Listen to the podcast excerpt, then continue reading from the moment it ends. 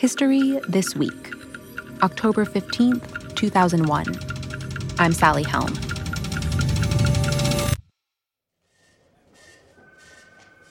In the office of Senate Majority Leader Tom Daschle, an intern and a volunteer are opening the mail. And when the intern gets to this letter, it seems perfectly innocuous. The handwriting is childish. The return address is for a fourth grade class in New Jersey. She cuts off one corner of the envelope with scissors. And suddenly, white powder falls onto her dark gray skirt and black shoes. It gets onto the desk in front of her, onto the clothes of the volunteer in the room, and into the air of this Senate office building. The intern quickly puts her bare finger over the opening in the envelope to stop more powder from getting out. She alerts the authorities, and soon the worst case scenario is confirmed anthrax.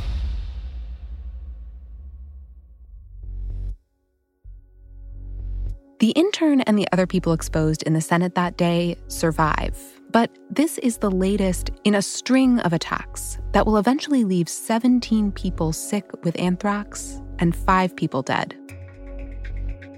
The first case shows up in Florida where a newsroom worker dies from anthrax. Then letters show up at news organizations in New York.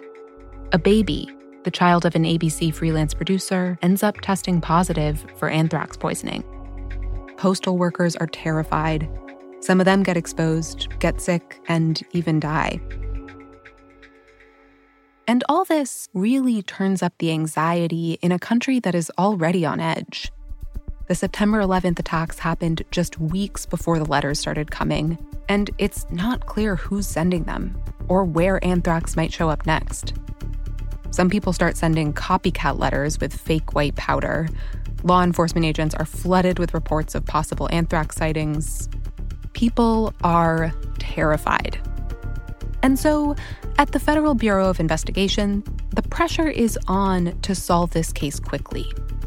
But the agents really don't have much to go on. The letters barely give them any clues. We found no fingerprints. The ink on the envelope was common, too common to be forensically useful.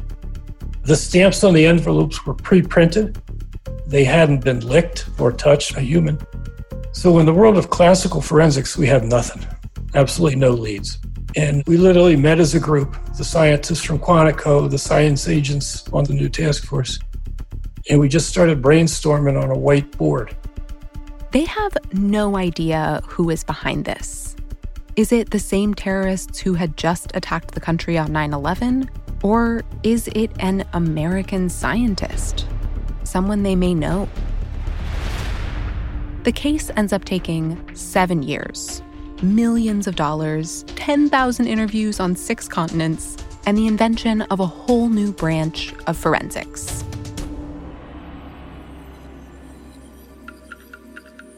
Today, how did the FBI eventually close this sprawling, complex case? And what still remains a mystery?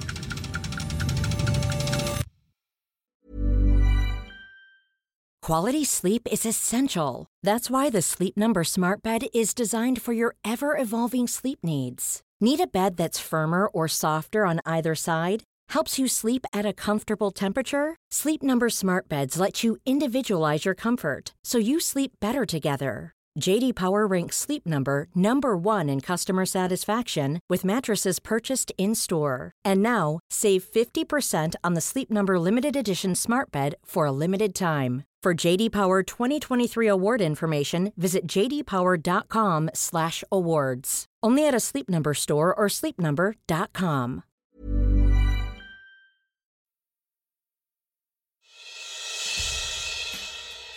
Scott Decker is a former FBI agent who worked on the anthrax investigation. He got a PhD in human genetics before he came to the bureau, and he spent his first 7 years there on the Boston Bank Robbery Task Force. He said it was kind of like what you see on TV. All the detectives were sitting around sharing ideas. In the old days, we sat in the bullpen. We had our desks butted up against each other. We shared telephones. It was noisy. It was hard to write and concentrate. In the late 90s, he joined the Bureau's Hazardous Materials Response Unit. And around the same time, the public becomes newly aware of a very hazardous material, a potential biological weapon anthrax. The Secretary of Defense goes on ABC's This Week in 1997 to talk about threats the nation faces.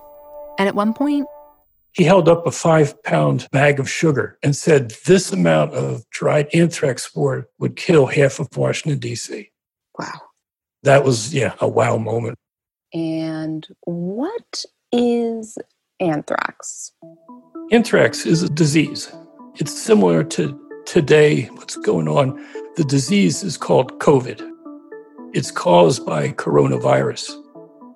So, with anthrax, the disease is called anthrax. It's caused by a bacteria, not a virus, Bacillus anthracis. This bacteria occurs naturally. It grows in the soil in dry, arid places. The most common victims of anthrax are actually livestock, like cows in the American Southwest. The deadliest form of anthrax is inhalational. You inhale the spores, and then the bacteria starts growing in your lungs, creating poison byproducts that can kill you. To weaponize anthrax, you create a deadly powder from the bacteria's spores. It's a solid that takes on the form of a gas, scientifically. The way I think about it, if you've ever eaten instant oatmeal in those packages and you dump the package in the bowl, most of it goes in the bowl but there's a small amount of powder that drifts up into the air of the kitchen. That's the deadly part of anthrax. Individual spores make up the powder. It just is so light, it drifts up into the air, and people breathe it in. It's difficult to find the words to describe the feeling in New York City today. And then in September 2001, there's a very different attack on the World Trade Center in New York one of its most famous landmarks destroyed, thousands dead, and America is under siege.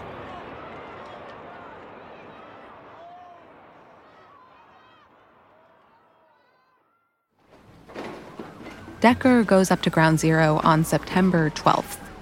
He's supervising a hazmat team, but he says he quickly realizes in the wake of this unprecedented attack that he'd rather be on the ground investigating. I want to put terrorists in jail. So I demoted myself. I went to the field office, which was largely vacant. It had been evacuated, but the computer still worked. So I typed out a memo. I said, I'm demoting myself back to street agent. Faxed to headquarters. Not long after Decker demotes himself, the FBI starts to hear about something that happened in Florida. A man named Robert Stevens shows up at a hospital, feverish and short of breath, and within hours, he dies. His spinal fluid tests positive for anthrax, which is a huge surprise. There hadn't been a case of inhalational anthrax in the country since 1976, and usually there it's from textiles, workers working with rawhide. But Robert Stevens was a photo editor at a company called American Media. He worked at a tabloid called The Sun. He worked in an air conditioned office building. He lived in a hot and humid tourist resort area, and there was no reason for him to come in contact with the anthrax, Bacillus anthracis. No reason at all. Still, at first, people think it could be an accident, an isolated incident. Maybe he got it on a hike. And Decker told us, in fact, anthrax was so unlikely that some at the FBI thought the CDC might have just gotten the test wrong. We all thought that the CDC blew it. They didn't make the correct diagnosis. But then we had a second victim. At that point, we realized the CDC did have it right, and we had a problem on our hands. Very quickly, the FBI realizes these are planned attacks a second and a third employee at American Media test positive for anthrax. Then a letter addressed to anchor Tom Brokaw shows up at NBC News, leaking white powder. One of Decker's colleagues at the CDC helped get that powder tested at a lab. And The public health lab called him and told him, We have zillions of spores. They used the word zillions. And they also said, when we tested it by DNA, it is Bacillus anthracis. That was one of those uh oh minutes. Then in mid October, there's the attack at the Senate office building. About a week later, two postal workers die in two days after being exposed to the spores. And the country goes into full anthrax panic mode. When this became a news item on the seven o'clock, five o'clock news, reported in the newspapers, a bad side of human nature came out. And people began mailing what we called white powder hoaxes. They would take soap powder, dumping it in an envelope, and mail it to a business they just got fired from. Or somewhere accidental. A janitor spilling some cleaning powder and not sweeping it up before he went home from work all of a sudden we'd have an anthrax call. October and November of 01, I estimate we had 50,000 of these each month. 50,000 each month? Yes. We could not collect them all as evidence. There were too many. The fire departments would carry bleach on the truck and just dump them in a bucket of dilute bleach. It was just overwhelming. We were overwhelmed. What saved our bacon if that's a term I can use. Definitely. What saved our bacon was the network of laboratories.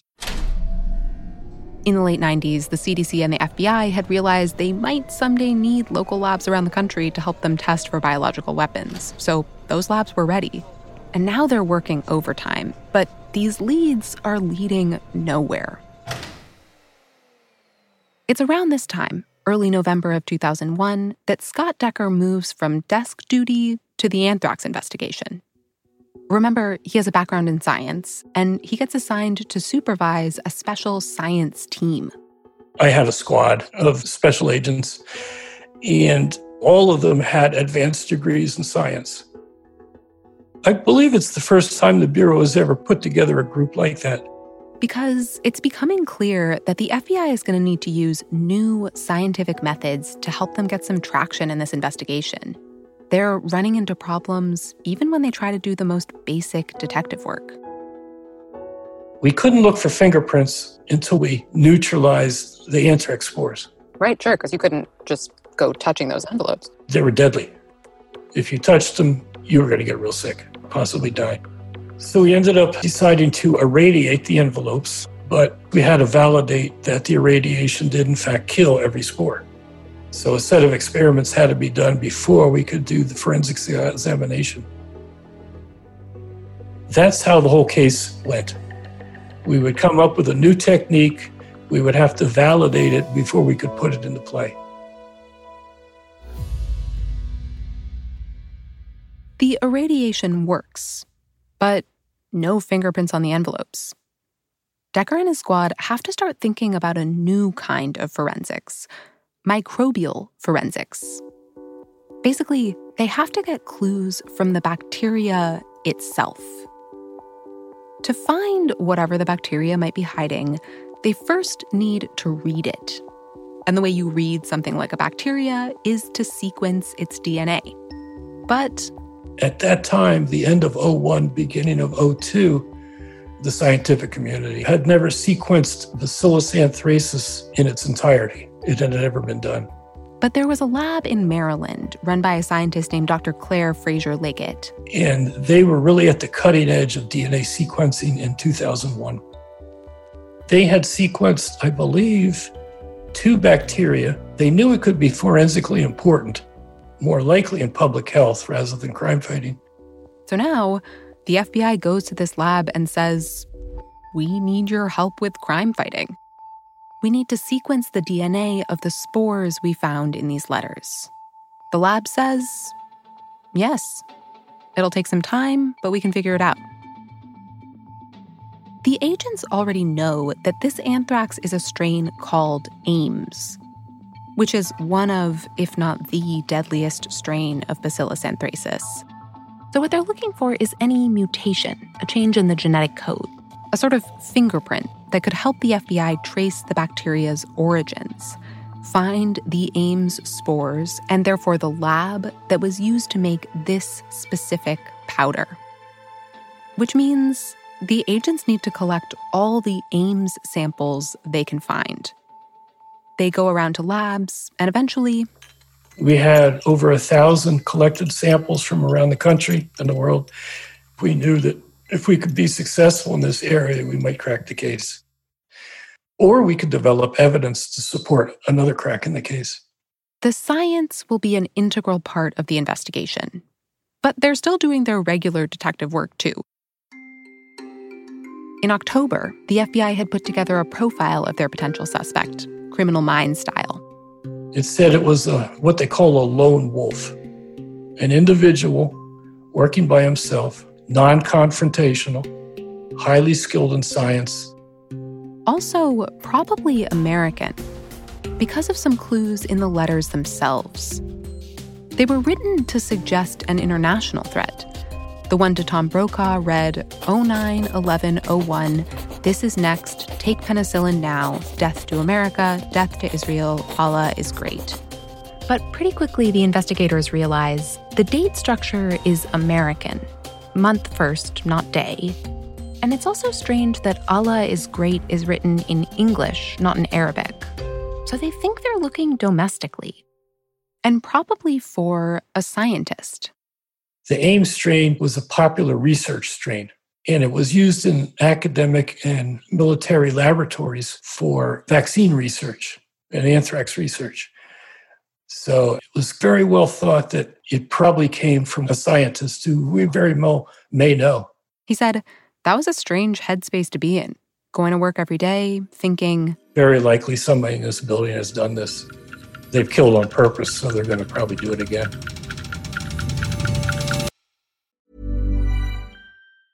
Quality sleep is essential. That's why the Sleep Number Smart Bed is designed for your ever evolving sleep needs. Need a bed that's firmer or softer on either side? Helps you sleep at a comfortable temperature? Sleep Number Smart Beds let you individualize your comfort so you sleep better together. JD Power ranks Sleep Number number 1 in customer satisfaction with mattresses purchased in-store. And now, save 50% on the Sleep Number limited edition Smart Bed for a limited time. For JD Power 2023 award information, visit jdpower.com/awards. Only at a Sleep Number store or sleepnumber.com.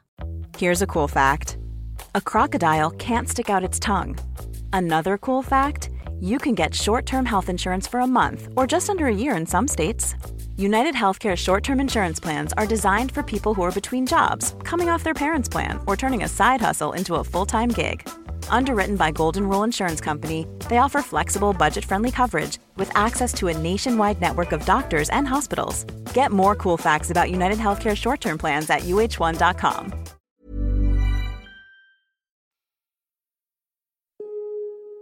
The agents are looking for a killer who might be in their midst. In fact, Decker told us the FBI considered a suspect who, for him, was very close to home. These letters were mailed from a mailbox around Trenton, New Jersey. I grew up around Trenton, New Jersey. So I thought I was pretty much on the radar. They never told me, but. It was a crazy time. By the end of 2001, the letters had stopped coming, but it takes the FBI years to find a culprit. They do investigate an early suspect who looks promising a scientist named Stephen Hatfill people contacted the FBI early in their investigation to voice suspicion that Hatfill was involved. He would have had access to Ames anthrax, and the list of people with that access wasn't that long. The FBI follows this lead for a while, but eventually it starts to fall apart. Hatfill wasn't the guy. In fact, he later sues the Justice Department over this and wins a large settlement. So the FBI spends a lot of time and money investigating Hatfill, who ultimately turns out not to have done it. And years after these attacks, there's been no arrest, no one to blame. But in 2004, there's finally a new lead from the science. A little over two years from when we started the genetic project, we got our first match. That match was a milestone. That was the lead. It's not proof but it gives them something to go on. It pointed to a microbiologist a civilian employee at USAMRIID. USAMRIID is a biodefense facility. Full name the United States Army Medical Research Institute of Infectious Diseases. The scientist they're looking at? An expert on anthrax. His sole job was develop anthrax vaccines and test them. His name is Bruce Ivins. Bruce Ivins. Ivins is someone that the FBI had already talked to during the day to day goings on in the investigation. He was just a typical, what we call nerdy scientist. His screensaver on the computer was a cat. He would juggle for kids after work. He would play piano at church services. He also has some personality quirks. For example, he's obsessed with the activities of one particular college sorority, really fixated on it. But of course, quirks don't make you a killer. The thing is, questions had actually been swirling around Ivins for years. He'd been on the person of interest list since 2001 because he had access to Ames. And Decker says he seemed a little eager to name his coworkers as possible suspects. Ivins turned over a sample of anthrax from his flask in 2002 during that big FBI collection effort. After that, Decker was sometimes at USAMRIID for routine investigation stuff, not about Ivins specifically, but he'd bump into Ivins, like in the hallway. Each time I would talk to Ivins, he would let slip a little bit about more stuff he had in his freezer, more Ames, anthrax. So the FBI does another search of the USAMRIID freezer in December of 03, and they seize a bunch more anthrax, including more samples from Ivins's flask. Those samples end up having the mutation. That's the match, the big lead in the case. But the samples Ivins gave willingly in 2002 don't. To the FBI, this makes it seem like Ivins might have submitted a false sample, something he knew wouldn't match the attack anthrax. There's some debate about that, but either way, they continue looking into Ivins himself. And they find some circumstantial evidence, things that they think look suspicious. In 2002, he tested his office and his lab for anthrax contamination without permission, which was against USAMRIID rules. And when the FBI examines entry and exit records, they find that around the time of the attacks, on several occasions, Ivins had been alone in his lab, sometimes late at night. And stayed there for several hours. It was a new pattern. He hadn't done this before. They find that Ivins had opportunity to send these letters in the time frame he would have needed to, and that the mailbox they were sent from was right near that college sorority he was obsessed with. Eventually, the FBI places Ivins under surveillance as they're getting their case together to make an arrest. They question him forcefully, pushing him on some of his behavior. And Ivins is sort of unraveling. During one of his therapy sessions, he makes some threatening statements about hurting his coworkers. At that point, the therapist wasn't bound to confidentiality. He had threatened to kill people. She told the police, and a city detective escorted Bruce from his laboratory and banned him from USAMRIID grounds. Meanwhile, the FBI is close to making their arrest. But before they can do that, something terrible happens. Bruce Ivins dies by suicide in 2008. Ivins' death means the case can never go to trial. It's one of those moments that we, in law enforcement, we dread. We can't really close the case satisfactorily. There would be no trial, there would be no plea, no airing of our evidence. All that would never happen, and that's required to really prove somebody guilty in this country. Still, the FBI is pretty sure they had the right guy. In 2010, the Department of Justice releases a report stating that the evidence uncovered in the investigation, quote, established that Dr. Ivins alone mailed the anthrax letters. If they'd gone to court, prosecutors would have had to prove that beyond a reasonable doubt. But they didn't go to court. And some people do have doubts. In 2011, a panel convened by the National Academy of Sciences releases a report saying that the science alone did not definitively show that the anthrax came from Bruce Ivins' flask. They say it certainly could have come from there, but it's not clear beyond a shadow of a doubt. There could be other possibilities. Claire Fraser Liggett, one of the main scientists that the FBI worked with, told us in an email that she thinks the investigation had some loose ends. She said the science wasn't inconsistent with the idea that Ivins could have been the scientist who produced this material, but that, quote, our data did not address who the mailer was. So basically, the science alone isn't proof. Decker agrees, by the way. He said it wasn't meant to be proof, it was meant as a clue in the investigation. There are some other questions. For example, no anthrax spores were ever found at Ivins's house or in his car. Remember, when that congressional intern opened one of the anthrax letters, it took months to clean the office buildings. So maybe Ivins didn't transport the letters to the mailbox in his car, or maybe he was just super, super clean. Plus, some of Ivins's coworkers have debated whether Ivins really had the equipment and experience he would have needed to make so much of this deadly powder.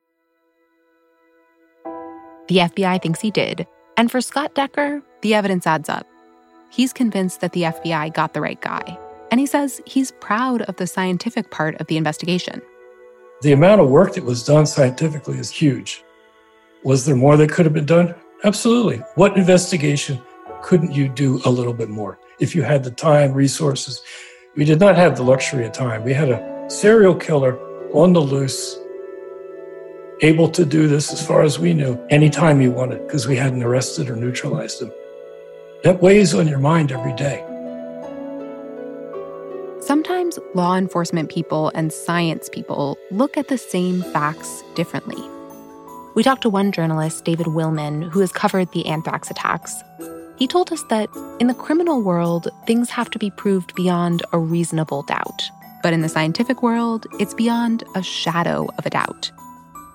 And for everyone involved, perhaps especially the American public, it's hard to live with any doubt at all in a case with life or death stakes.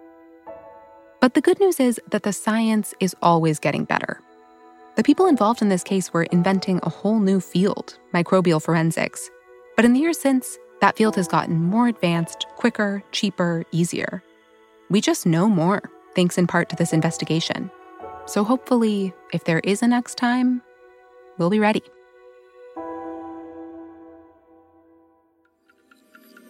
Thanks for listening to History This Week.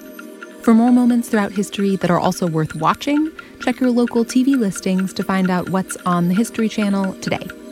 And for history anytime, anywhere, sign up for a one month extended free trial of History Vault, where you can stream over 2,000 award winning documentaries and series from your favorite device, with new videos added every week. To start your free one month trial, visit historyvault.com forward slash podcast today. This episode was produced by McKamey Lynn. History This Week is also produced by Julie Magruder, Ben Dickstein, and me, Sally Helm. Our editor and sound designer is Dan Rosato. Our executive producers are Jesse Katz and Ted Butler. Don't forget to subscribe, rate, and review History This Week wherever you get your podcasts. And we will see you next week.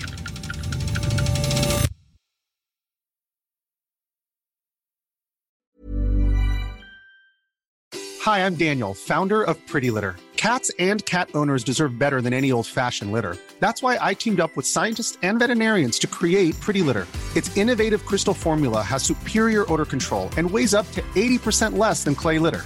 Pretty Litter even monitors health by changing colors to help detect early signs of potential illness. It's the world's smartest kitty litter. Go to prettylitter.com and use code ACAST for 20% off your first order and a free cat toy. Terms and conditions apply. See site for details.